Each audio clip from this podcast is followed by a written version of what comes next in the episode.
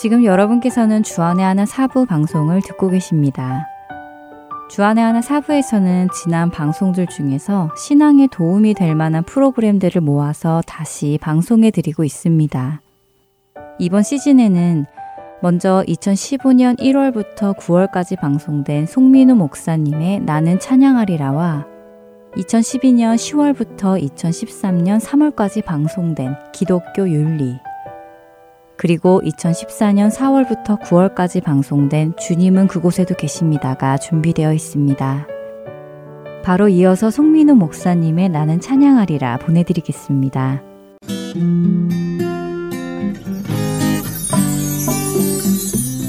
애청자 여러분 안녕하세요. 나는 찬양하리라 송민우 목사입니다. 샬롬 샬롬 주님의 평강이 여러분 모두와 함께 하시기를 기도합니다. 매주 이렇게 여러분과 함께 하나님을 찬양할 수 있음이 저에게 큰 기쁨이고 행복입니다. 여러 가지로 모자라고 부족한데도 격려해 주시고 응원해 주시는 애청자 여러분께 특별히 먼저 감사의 마음을 전하며 오늘 나는 찬양하리라 시작하겠습니다. 이번 주에 우리가 함께 배울 찬양은 예수 그 이름에 라는 곡입니다. 제목만 들으시면 아, 잘 모르겠다 하실 수 있지만 찬양을 한번 들어보시면 아, 이 찬양 많이 들어봤는데 하실 것 같습니다. 그러면 찬양하는 사람들의 찬양으로 먼저 찬양을 듣고 같이 배워보도록 하겠습니다.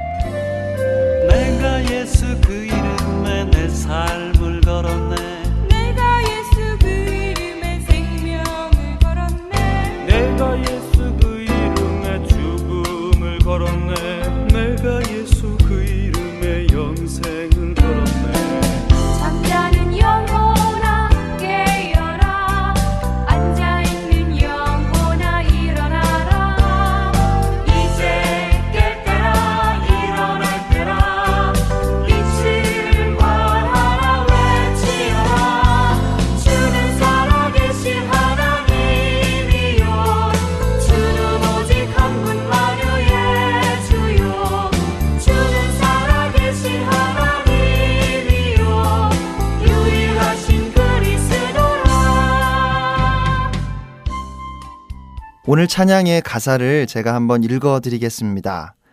내가 예수 그 이름에 내 삶을 걸었네. 내가 예수 그 이름에 생명을 걸었네. 내가 예수 그 이름에 죽음을 걸었네. 내가 예수 그 이름에 영생을 걸었네. 잠자는 영혼아 깨어라. 앉아있는 영혼아 일어나라. 이제 깰 때라 일어날 때라. 빛을 발하라 외치어라. 그리고 후렴은 남자와 여자로 나누어서 동시에 다른 멜로디를 부르게 되는데요. 여자분들이 부르시는 가사는 주는 살아계신 하나님이요. 주는 오직 한 분 만유의 주요. 주는 살아계신 하나님이요. 유일하신 그리스도라. 그리고 남자분들이 부르실 가사는 일어나라, 일어나라, 일어나 외치라. 일어나라, 일어나라, 유일하신 그리스도라입니다. 수학자 파스칼이 하나님을 믿는 것이 확률적으로 유리하다는 말을 했습니다. 그러니까 믿었을 경우에는 대박 아니면 본전, 믿지 않았을 경우에는 쪽박 아니면 본전이니까 믿는 것이 훨씬 유리하다는 것이지요. 가볍게 생각하면 그냥 고개를 끄덕일 수도 있겠지만 그러나 우리가 예수를 믿는 것은 결코 그런 것이 아닙니다. 예수를 믿는 것이 혹시 천국과 지옥이 있을지 모르니까 마치 보험 들듯이 천국에 들어갈 수 있는 티켓을 사서 주머니에 잘 넣어두는 것이라고 생각한다면 그래서 믿는다고 말을 하면서도 그 삶은 주님과 전혀 상관없이 여전히 날 위해서 내 마음대로 내 힘으로 살았다면 다시 오신 주님 앞에 섰을 때 내가 너를 도무지 알지 못한다는 무서운 말씀을 듣게 될 것입니다. 예수를 믿는 것은 예수님께 올인하는 것입니다. 오직 예수 그 이름에 나의 삶을 거는 것이고 오직 예수 그 이름에 생명을 거는 것이며 오직 예수 그 이름에 나의 죽음을 나의 영생을 거는 것입니다. 로마서 14장 7절로 8절 말씀입니다. 우리 중에 누구든지 자기를 위하여 사는 자가 없고 자기를 위하여 죽는 자도 없도다. 우리가 살아도 주를 위하여 살고 죽어도 주를 위하여 죽나니 그러므로 사나 죽으나 우리가 주의 것이로라. 이 고백이 우리 안에 있을 때 우리는 진정으로 예수를 믿는 것이고 그 믿음으로 우리는 구원받는 것입니다. 이 시간 함께 찬양할 때 이 찬양의 가사가 그대로 우리의 고백이 될 수 있기를 소원합니다. 자, 첫 번째, 두 번째 소절입니다. 내가 예수 그 이름에 내 삶을 걸었네. 내가 예수 그 이름에 생명을 걸었네. 내가 예수 그 이름에 죽음을 걸었네. 내가 예수 그 이름에 영생을 걸었네.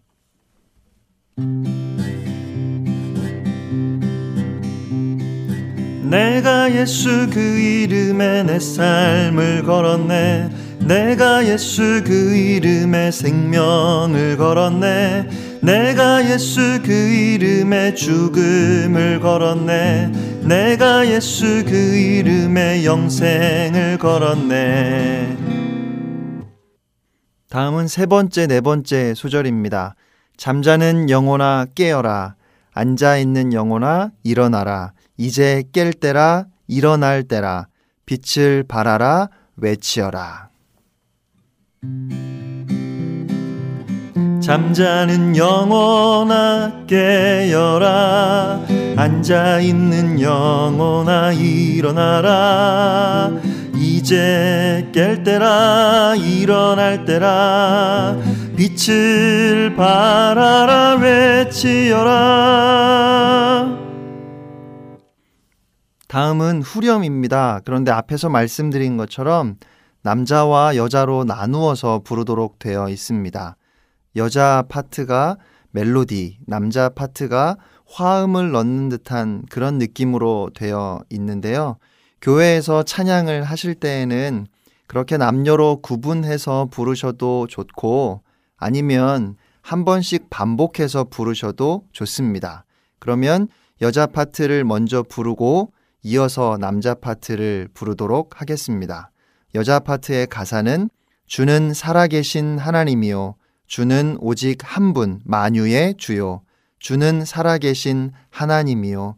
유일하신 그리스도라. 그리고 남자 파트의 가사는 일어나라, 일어나라, 일어나 외치라. 일어나라, 일어나라, 유일하신 그리스도라입니다. 주는 살아계신 하나님이요 주는 오직 한 분만 유의 주요. 주는 살아계신 하나님이요. 유일하신 그리스도라.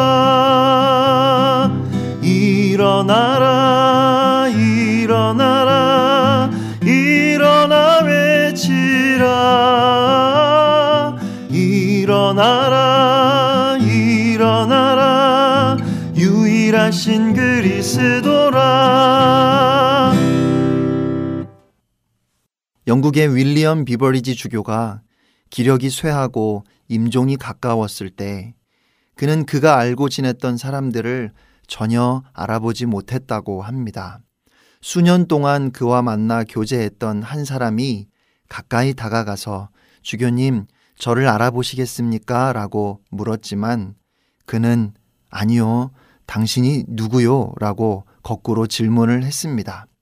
심지어 어느 때는 그의 아내가 제가 누구인지 아시겠어요? 라고 질문해도 역시 어, 누구지요? 라고 물어볼 정도였습니다. 그때 한 사람이 조금은 걱정스러운 목소리로 주교님, 예수 그리스도를 아십니까? 라고 묻자 그는 갑자기 얼굴이 밝아졌고 두 눈에는 기쁨의 빛을 띄우며 물론이지요. 나는 40년 동안 그분과 교제해 왔답니다. 그분은 나의 가장 좋은 친구이며 나의 유일한 소망입니다라고 대답했습니다. 이제 우리의 삶이 그 주님을 증거하고 나타내는 삶이 되기를 소원합니다. 세상 사람들이 우리를 통해서 예수 그리스도를 볼 수 있어야 하겠습니다.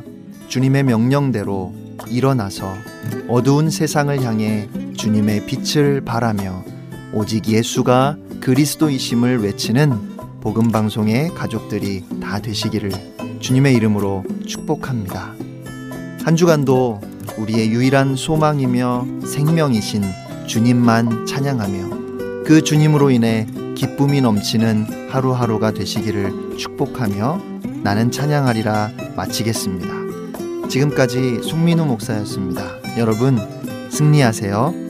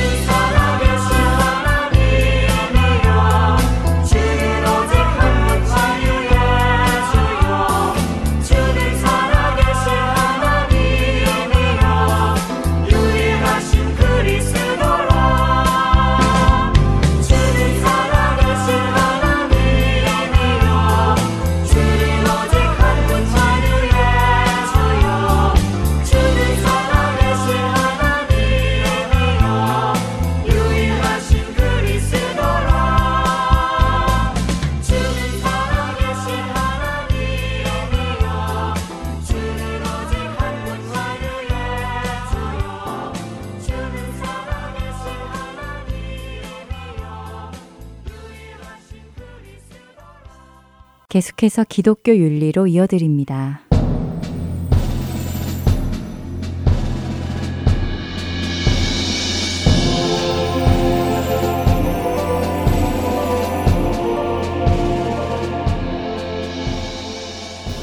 여러분 안녕하세요. 기독교 윤리 강승규입니다. 오늘날 미국 사회에서 동성애보다 논란이 많은 주제는 없을 것입니다. 그동안 동성애자들은 정신이 이상하다거나 용서할 수 없는 죄를 지은 사람들로 낙인 찍혀왔습니다. 실제로 미국 정신병 학회는 1974년까지 동성애를 정신질환으로 규정했고 동성애자들에게 정신과적 치료를 해왔습니다. 또 다른 한쪽에서는 동성애를 지지하는 사람들이 공교육 시스템과 대중매체를 이용하여 자신들의 주장을 적극적으로 드러내고 홍보하고 있기도 합니다. 동성애는 개인의 선택에 달린 성적인 취향에 관한 문제일까요? 아니면 어떤 이들의 주장대로 한 개인의 유전학적 구조에서 생겨난 제3의 성일까요? 미국을 포함한 전 세계 많은 나라들이 동성애 결혼을 인정하기 시작했습니다. 성경에는 동성애와 관련된 수많은 구절이 있습니다. 그 많은 구절 중 어느 한 구절도 동성애를 긍정적으로 조명하지는 않습니다. 그럼에도 불구하고 자신을 소위 동성애 크리스찬이라고 주장하는 사람들은 이 성경의 구절들을 다양한 방식으로 해석하여 자신들에게 맞도록 이해합니다. 동성애를 찬성하며 하나님께서도 동성애를 허락하신다는 사람들의 주장의 근거는 이렇습니다. 먼저 그들은 성적 취향은 유전된다고 주장합니다. 그들은 게이가 되는 것에는 선택의 여지가 없이 그렇게 태어난다고 주장합니다. 따라서 그들이 정상적인 이성애자가 되려는 노력은 정상적인 이성애자가 게이가 되려는 노력만큼이나 부자연스럽다는 것입니다. 두 번째 이유는 사람들에게는 사생활의 자유가 있다는 주장입니다. 다른 사람에게 피해를 주지 않는 한 그 사람의 자유는 존중되어야 하기에 이성애자로 구성된 다수가 소수의 동성애자들에게 그들의 생활 방식을 따르도록 강요해서는 안 된다는 것이지요. 세 번째 이유는 두 사람 간의 사랑을 사회가 통제하거나 종교적인 그룹이 모욕해서는 안 된다는 주장입니다. 결혼을 포함해 이성애자들과 동일하게 게이들도 서로에게 사랑을 표현할 수 있도록 허용해야 된다는 것입니다. 네 번째 그들은 이사야서 56장 3절부터 5절 말씀을 교회 안에 동성애자들도 받아주셔서 존재하게 될 것을 말씀한 구절이라고 주장합니다. 다섯 번째 그들은 다윗과 요나단의 관계가 개의 관계를 인정하는 성경의 본문이라고 주장합니다. 이런 동성애 찬성 입장에 대한 반박은 이렇습니다. 첫째 동성애는 타고나는 것이 아니라 선택의 결과입니다. 여러 해 연구에도 불구하고 유전학자들은 게이 DNA, 즉 게이 유전자가 존재한다는 사실을 입증하지 못했다는 것입니다. 그렇기에 타고난 동성애자는 말이 되지 않으며 자신의 욕망의 선택에 의해 동성애자가 된다는 주장입니다. 두 번째 동성애자들이 주장하듯이 동성애가 다른 사람들에게 해를 끼치지 않는다는 것은 사실이 아니다라는 주장입니다. 그들은 동성애가 건강에 해악을 끼치는 것을 주장하며 동성애자들의 에이즈와 결장, 직장암과 간염의 발병률이 높은 것을 제시하며 동성애 남성이 에이즈에 걸리지 않는다고 하더라도 평균 수명이 20년 이상 단축된다는 조사를 제시합니다. 어떤 동성애자들은 이러한 사실을 알리는 것에 화를 내기도 합니다만 이것이 사실이라면 동성애자들도 이 사실을 당연히 알아야 하는 것입니다. 흡연자들은 흡연이 자신의 건강을 위태롭게 할 수 있다는 사실을 알 권리가 있듯이 말입니다. 세 번째 주장은 성경적 결혼 제도는 한 남자와 한 여자 사이에 이루어진다는 것입니다. 우리는 창세기 2장 24절에서 그 사실을 잘 알 수 있지요. 바로 이 모델에서 벗어나는 그 어떤 모습도 하나님께서 품으신 이상이 아니라는 것입니다. 네 번째 주장이었던 이사야서 56장 3절에서 5절의 말씀은 동성애자에 관한 이야기가 아니라 성기가 없는 고자에 관한 말씀이며 비록 고자라 할지라도 하나님의 말씀에 순종하고 그 말씀을 지켜 나가는 사람은 하나님의 자녀가 될 수 있다는 말씀입니다. 다섯 번째 주장, 다윗과 요나단의 관계가 게이였다는 것은 근거가 없는 주장입니다. 성경에는 이들 두 남자가 가까운 우정 이상의 다른 관계를 맺었다는 기록이나 증거는 없습니다. 더 나아가 성경은 단 한 번도 게이 관계를 찬성하거나 옳다고 한 기록이 전혀 없습니다. 반면에 동성애를 비판하는 구절은 매우 많지요. 하나님께서는 인류를 창조하시며 이성애라는 독특한 양식을 정하셨습니다. 창세기 2장 24절은 이렇게 기록합니다. 이러므로 남자가 부모를 떠나 그의 아내와 합하여 둘이 한 몸을 이룰지로다. 그리고 히브리서 13장 4절은 이렇게 말씀합니다. 모든 사람은 결혼을 귀히 여기고 침소를 더럽히지 않게 하라. 음행하는 자들과 가늠하는 자들을 하나님이 심판하시리라. 하나님께서 소돔과 고모라를 심판하시기 전에 아브라함에게 임박한 멸망에 대해 말씀하시며 창세기 18장 20절에 소돔과 고모라에 대한 부르짖음이 크고 그 죄악이 심히 무거우니라고 말씀하셨습니다. 소돔과 고모라에는 동성애가 만연했음을 우리는 창세기를 통해 알 수 있습니다.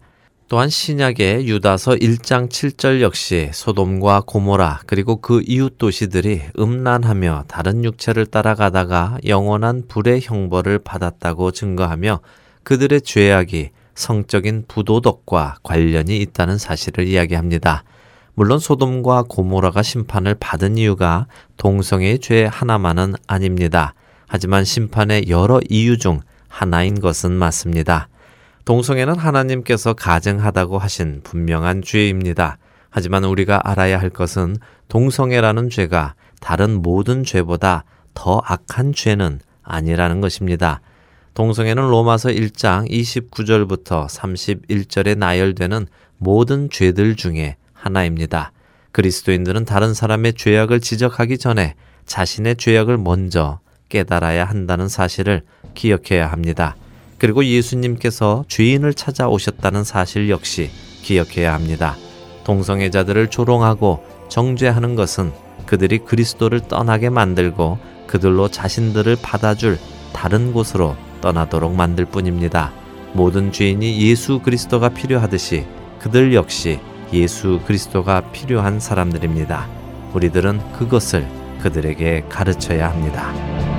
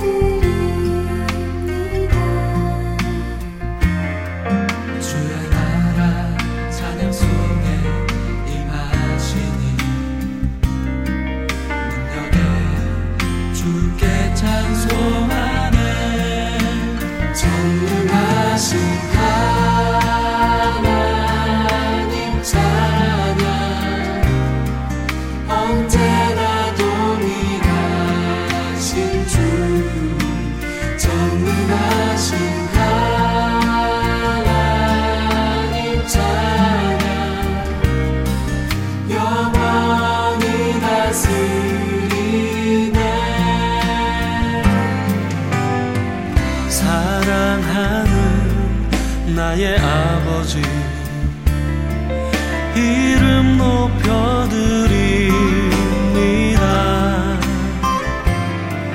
주의 나라 찬양 속에 임하시니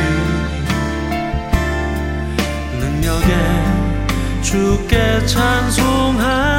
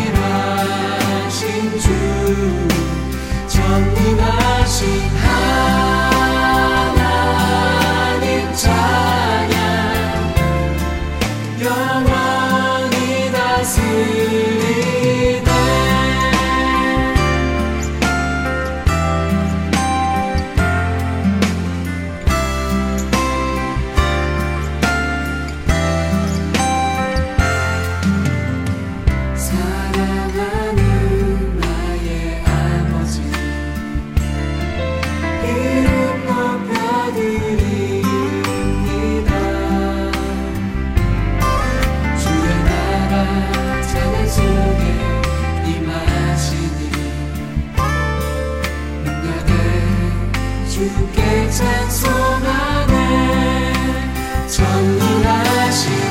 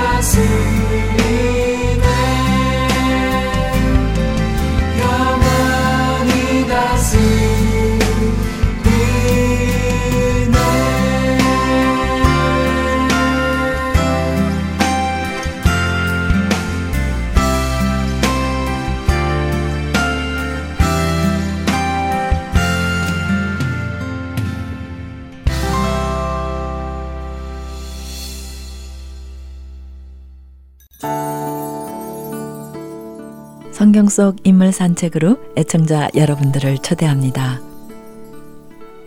성경에 기록된 인물들은 특별한 사람들이 아니라 우리와 같은 평범한 사람들입니다. 그런 그들의 인생 가운데 찾아오신 하나님. 한 사람 한 사람의 인생을 다듬으시고 빚어가시는 하나님의 열심과 신실하신 사랑의 손길을 통해 우리 인생 가운데서도 일하고 계시는 하나님의 손길을 발견하시게 될 것입니다. 성경 속 인물들을 재조명하여 내 삶에 적용해보는 성경 속 인물 산책 주안의 하나 일부에서 만나 뵙겠습니다.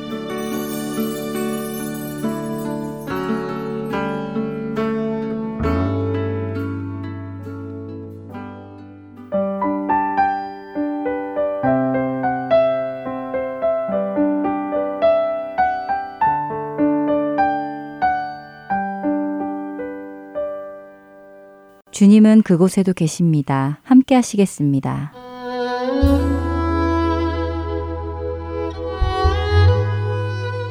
주님은 그곳에도 계십니다. 제 11화.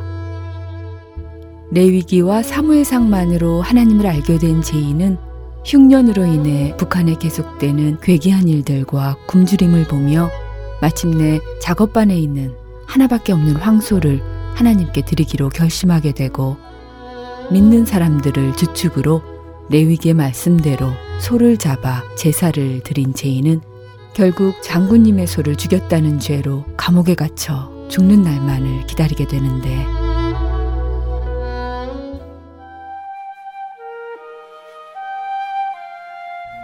안전부 사람들은 장군님의 소를 잡아 제사를 드려서 감방에 끌려온 저를 완전히 정신병자 취급을 했습니다.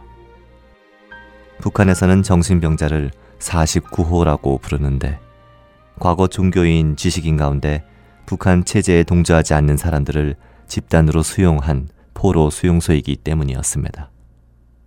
그들은 제게 온갖 비난과 조롱을 퍼부었습니다.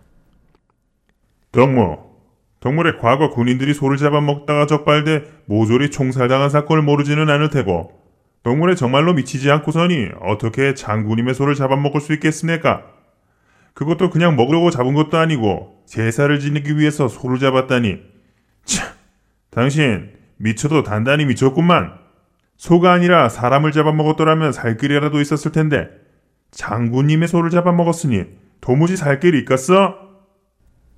저는 소가 아니라 사람을 잡아먹었더라면 살 길이라도 있을지 모르겠다는 말에 얼마나 부하가 치밀어 오르든지 사람이 소보다 못한 존재란 말이냐?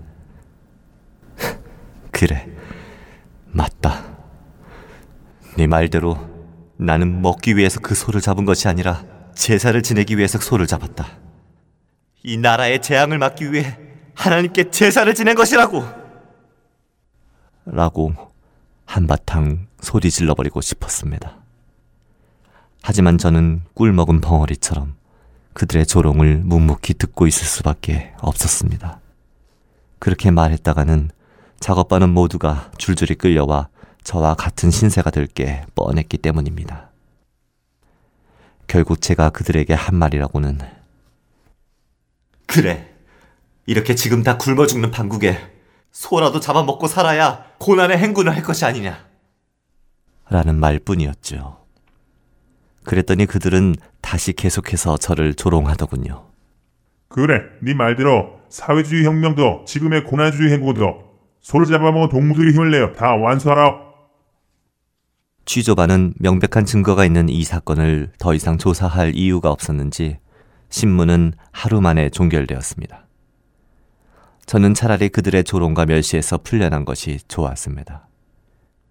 그런데 간방에 돌아오니 같은 방을 쓰는 녀석이 저를 또 괴롭히는 게 아니겠습니까? 그 역시도 저와 같이 소를 잡아먹은 죄로 끌려온 처지였습니다. 에이, 성님은 참으로 불쌍한 사람입니다. 어쩌면 황소를 잡아서 고기 한 점 먹어보지도 못하고 형장의 이술로 사라지게 됐으니 참 불쌍한 인생이요. 아니다. 목숨을 담보로 황소를 잡아 굶어 죽게 생긴 작업반들을 살려냈으니 애국자가 여기 있네. 자, 성님의 그 불타는 애국 정신은 후세에 천년 만년 길이 남아 전해질 겁니다. 에휴, 참 사람이 살아나오. 성님처럼 후세에 길이 남을 애국 정신을 발휘하고 꼴까닥 해야 하는데 이놈은 혼자서 소 한 마리 다 처먹고 죽게 생겼으니 이거 영광스럽다고나 할까 또 불명예스럽다고나 할까 성님 내래 갈피를 잡지 못하겠소다. 안 그래도 취조반에게 시달리다 왔는데 또 조롱하는 소리를 듣고 있자니 참을 수가 없어서 그에게 주먹을 날렸습니다. 뭐? 아니 이게 조용히 하라고! 아우, 이, 아, 어디서 이 종간 나가 조용히 하지 못하겠네!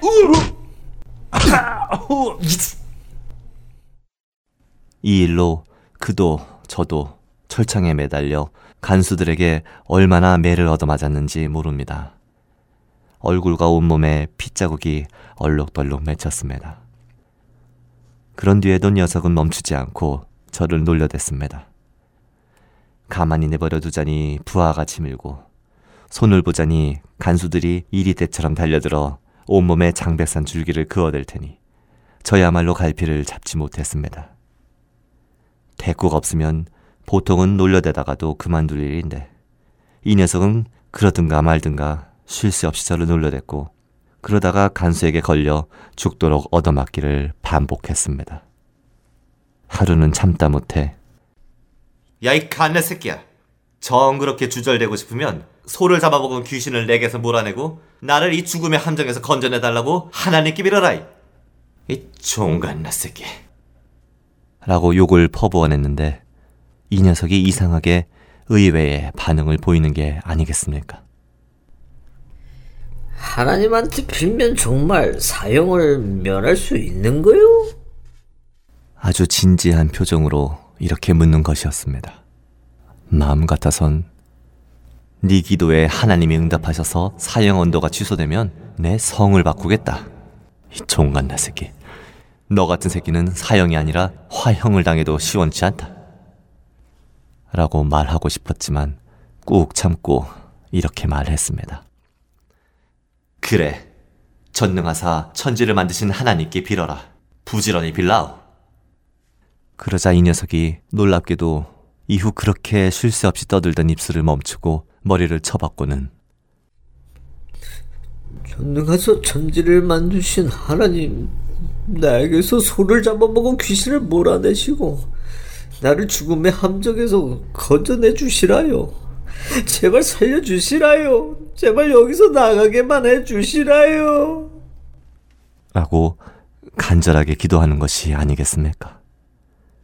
간절히 기도하는 그를 바라보며 저는 한 가지 깨달음을 얻었습니다.